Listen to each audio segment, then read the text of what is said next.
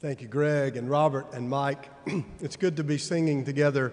We all agreed that we're a little raspy. We haven't done this in a long time. We're looking forward to being able to sing more together, but thank you to these three for joining this morning. I may never be happier than when I am on a roof laying shingles with church volunteers. Now, don't get me wrong, I do not want a career in roofing. Every 75 pound bundle of shingles that I carry up a ladder makes me appreciate a college education. And every day on those tar shingles, sweating in the relentless sun, makes me grateful for the underappreciated laborers, mostly immigrants, whose hard work pays off only with an hourly wage that hardly pays at all. But I'm never happier there is a camaraderie that is a unique gift of roofing together. Sweat and laughter combine to complete a job that most would not think possible. On Thursday, there were 16 of us on the roof, four untrained, uh, four untrained adults and 12 youth. Most had never stood on any roof before, and we were on the roof of Iglesia Bautista Buen Pastor the Good Shepherd Baptist Church. For 17 years, this Hispanic congregation saved its money until they finally had enough to purchase their own building, the vacant shell of an old Methodist church outside of Newnan, Georgia. Their pastor is Ruth Cuellar, a native of Havana, Cuba. It was good to hear her Cuban accent and to make connections with some mutual friends through the Fraternity of Baptist Churches in Cuba. We toured that building on Tuesday evening, and, and I told her that our group could put a new roof on her church. Light and tears immediately filled Ruth's eyes. And once you get started on the roof, the choreography is a sight to behold. Caroline Owens was a smooth operator with that pneumatic nail gun. Her father, Paul, has obviously taught her how to handle a tool or two. Nine youth sat side by side. Jacob Barner was there. We sat side by side and placed and aligned shingles, and four from our team stood above them, sorting and supplying shingles down on the roof. And we had two mules, Matt and Liam Kinney, whose job was to carry shingles up the ladder and up to the ridge. The first day we learned that system, and the second day was rock and roll. We had three fourths of the roof to complete on the second day, and we were done before lunchtime. The only thing that slowed us down a little bit was working around one uh, pipe, a vent pipe that penetrated the roof. Hank Smith and Reed Heaton were my shingle placers down on that end of the row, and they got a special education that became something of a mantra for the rest of our trip in the parking lot on Friday night after we returned and were saying our goodbyes, I told them that that mantra was also the sermon of the, the title of today's sermon, and they said it with me in unison think like water. You got to learn to think like water if you're going to be a roofer.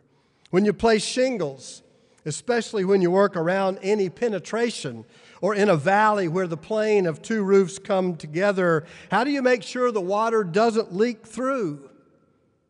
Think like water. As our, as our shingle courses came up and approached that pipe that was coming through the roof, there was a boot that sealed that pipe. And that first course of shingles, I explained, had to be placed underneath the boot. If a raindrop should hit that boot as it rolls down, it needs to land on top of the shingles below it, and then on top of the next and the next as it rolls all the way down into the gutter. But then, as we placed the next course of shingles, cutting around the boot, those shingles had to be on top of the boot. Think like water. Across the roof, you don't want any nails showing. Now, we put several thousand holes in that roof nails that we used to put down those shingles, but then we covered each one with the course of shingles that comes next. The water can't, if the water can't find the nail head, it can't sneak in and around the nail hole and into the sanctuary below. And what about all the seams between those shingles? You have to put them side by side. You can't avoid seams, and water gets in those seams, but that's not a problem because every seam is laid on top of the shingle that you just laid below it. Think like water. Years ago, my father in law paid to have his dairy barn recovered. An aspiring young contractor stopped by his house one day and said, Looks like your barn could use a new roof. I'd like to put it on for you. James wanted to help out this young man, and so he agreed to the price, and the roof went on. But at the next rain, James walked into his barn to find water pouring through the ceiling at every place. He walked outside, and a quick glance at the roof told him that the eager roofer had started at the ridge and laid the roof from the top down. That is, each course caught water as it ran down the roof and funneled it down into the barn. The inexperienced roofer had obviously not learned to think like water. The bottom line for roofing is that every successive course of shingles has to stand on top of the last one. Each one depends on one that comes before. A roof is built on this integrity. No shingle stands alone. And that's the message of today's sermon. As we walk through this life, taking what life offers, seeking the best for self and family, we need to learn to think like water. We need an awareness of all who have come before us, and we need a sense of gratitude for the many courses of knowledge and opportunity on which any success that we might claim is built. There are no self made people, no one stands alone. Most successful people benefit from the head start given them by the accident of their birth. As I've told you many times before, the late Ken Godwin, our friend, says the most important decision you ever make in your life is how well you choose your parents. Understand? When and where and to whom you are born is the deciding, the most important deciding factor. The zip code into which you are born is the single most determinative factor of a person's basic success in life. Many people learn from some benevolent mentor along the way. Others create their success on education from teachers who provide critical knowledge. Some rely on a piece of machinery a tool, a technology that lifts their career. And tools and technology are all part of a long, connected process of discovery and development. Researchers and inventors working mostly in obscurity.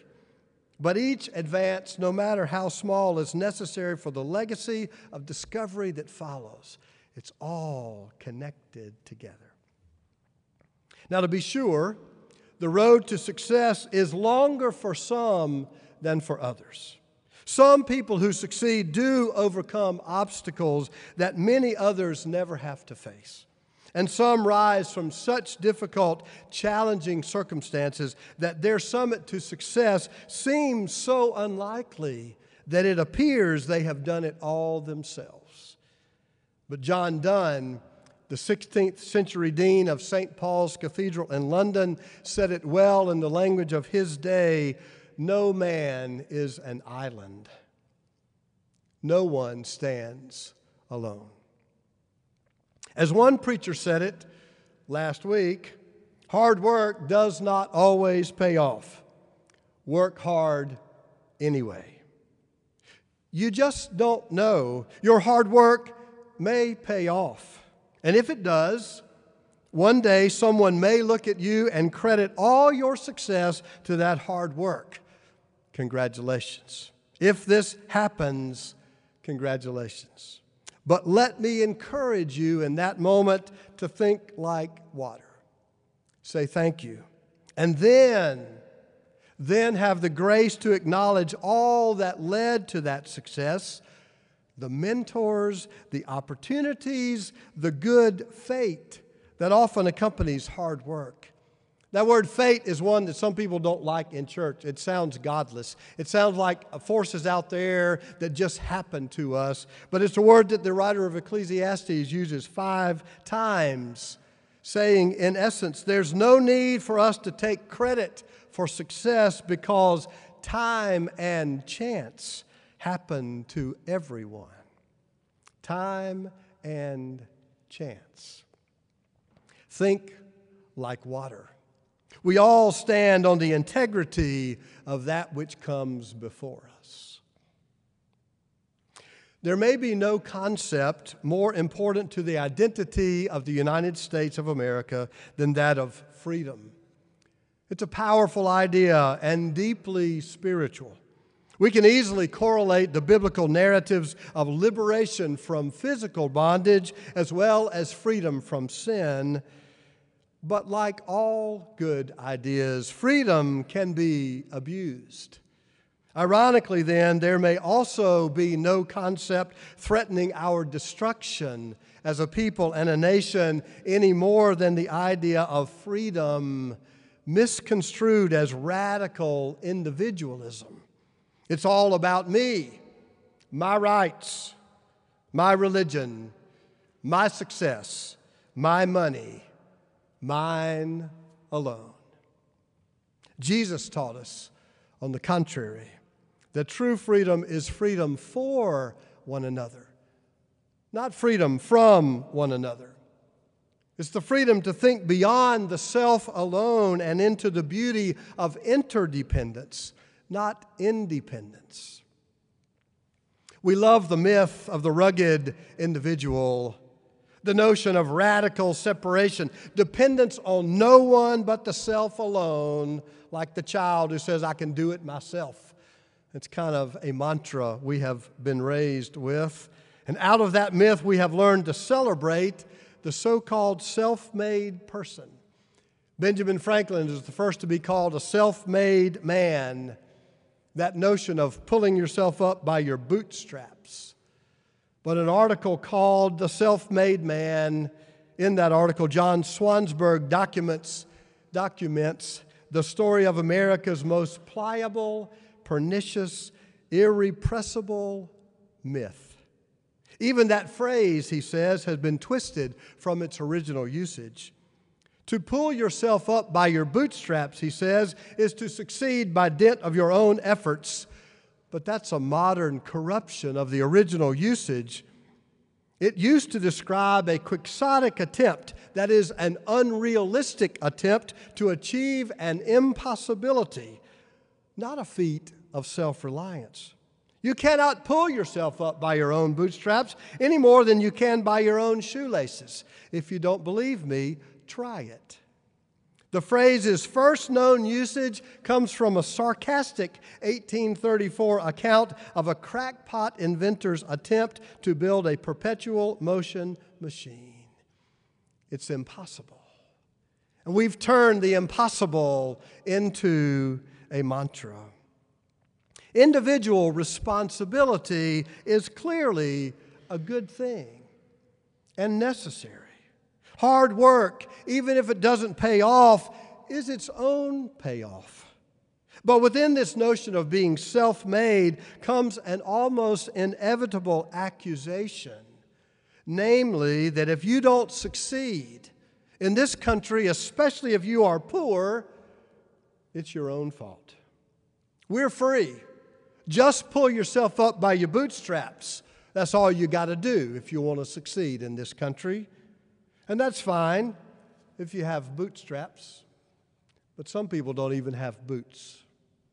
Research from the Pew Economic Mobility Project shows that it is exceedingly rare for Americans to go from rags to riches, and that more modest movement from the bottom of the economic ladder isn't all that common either.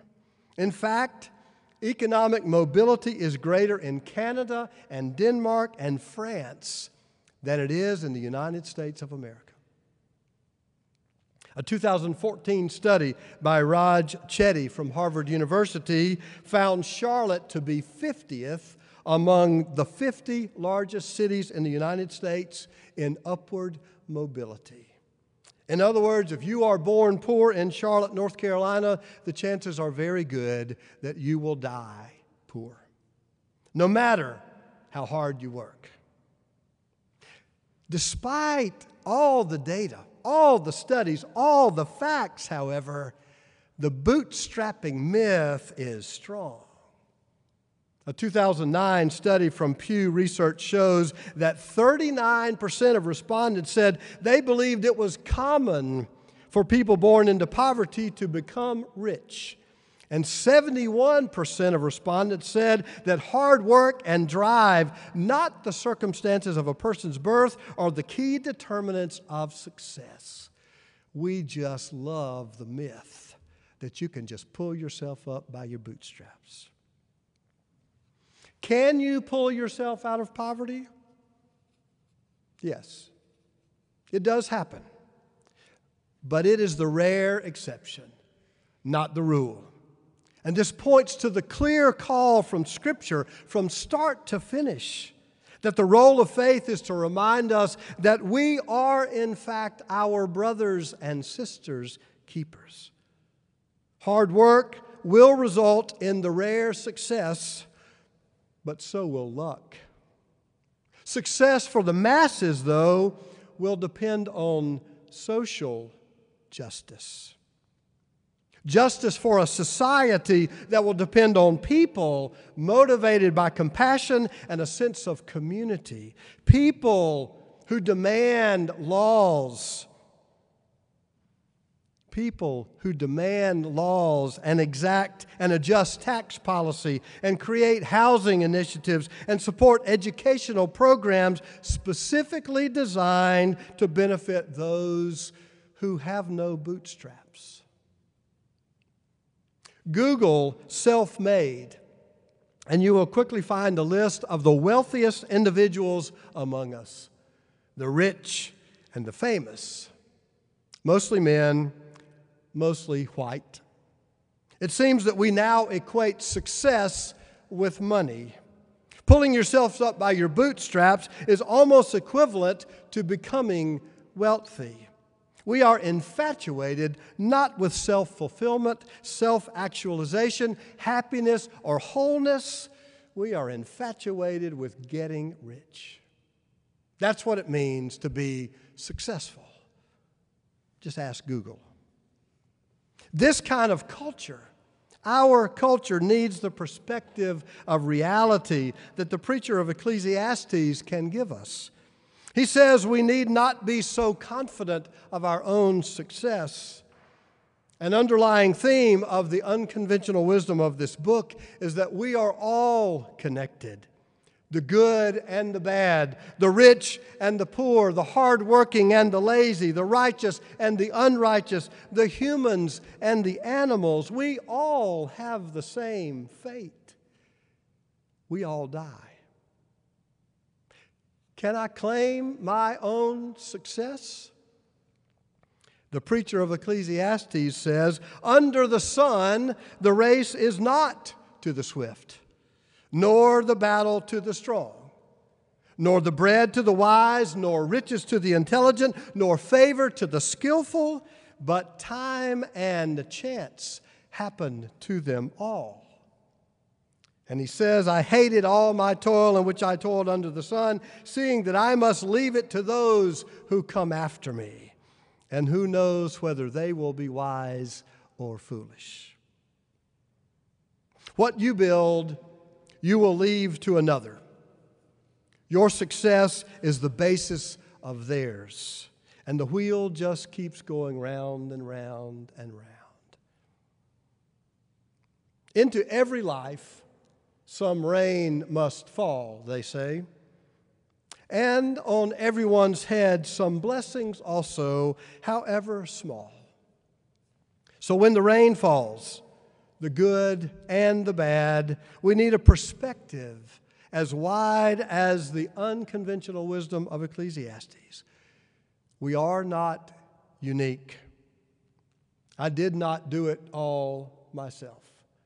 Time and chance are as important to any success and failure as your hard work.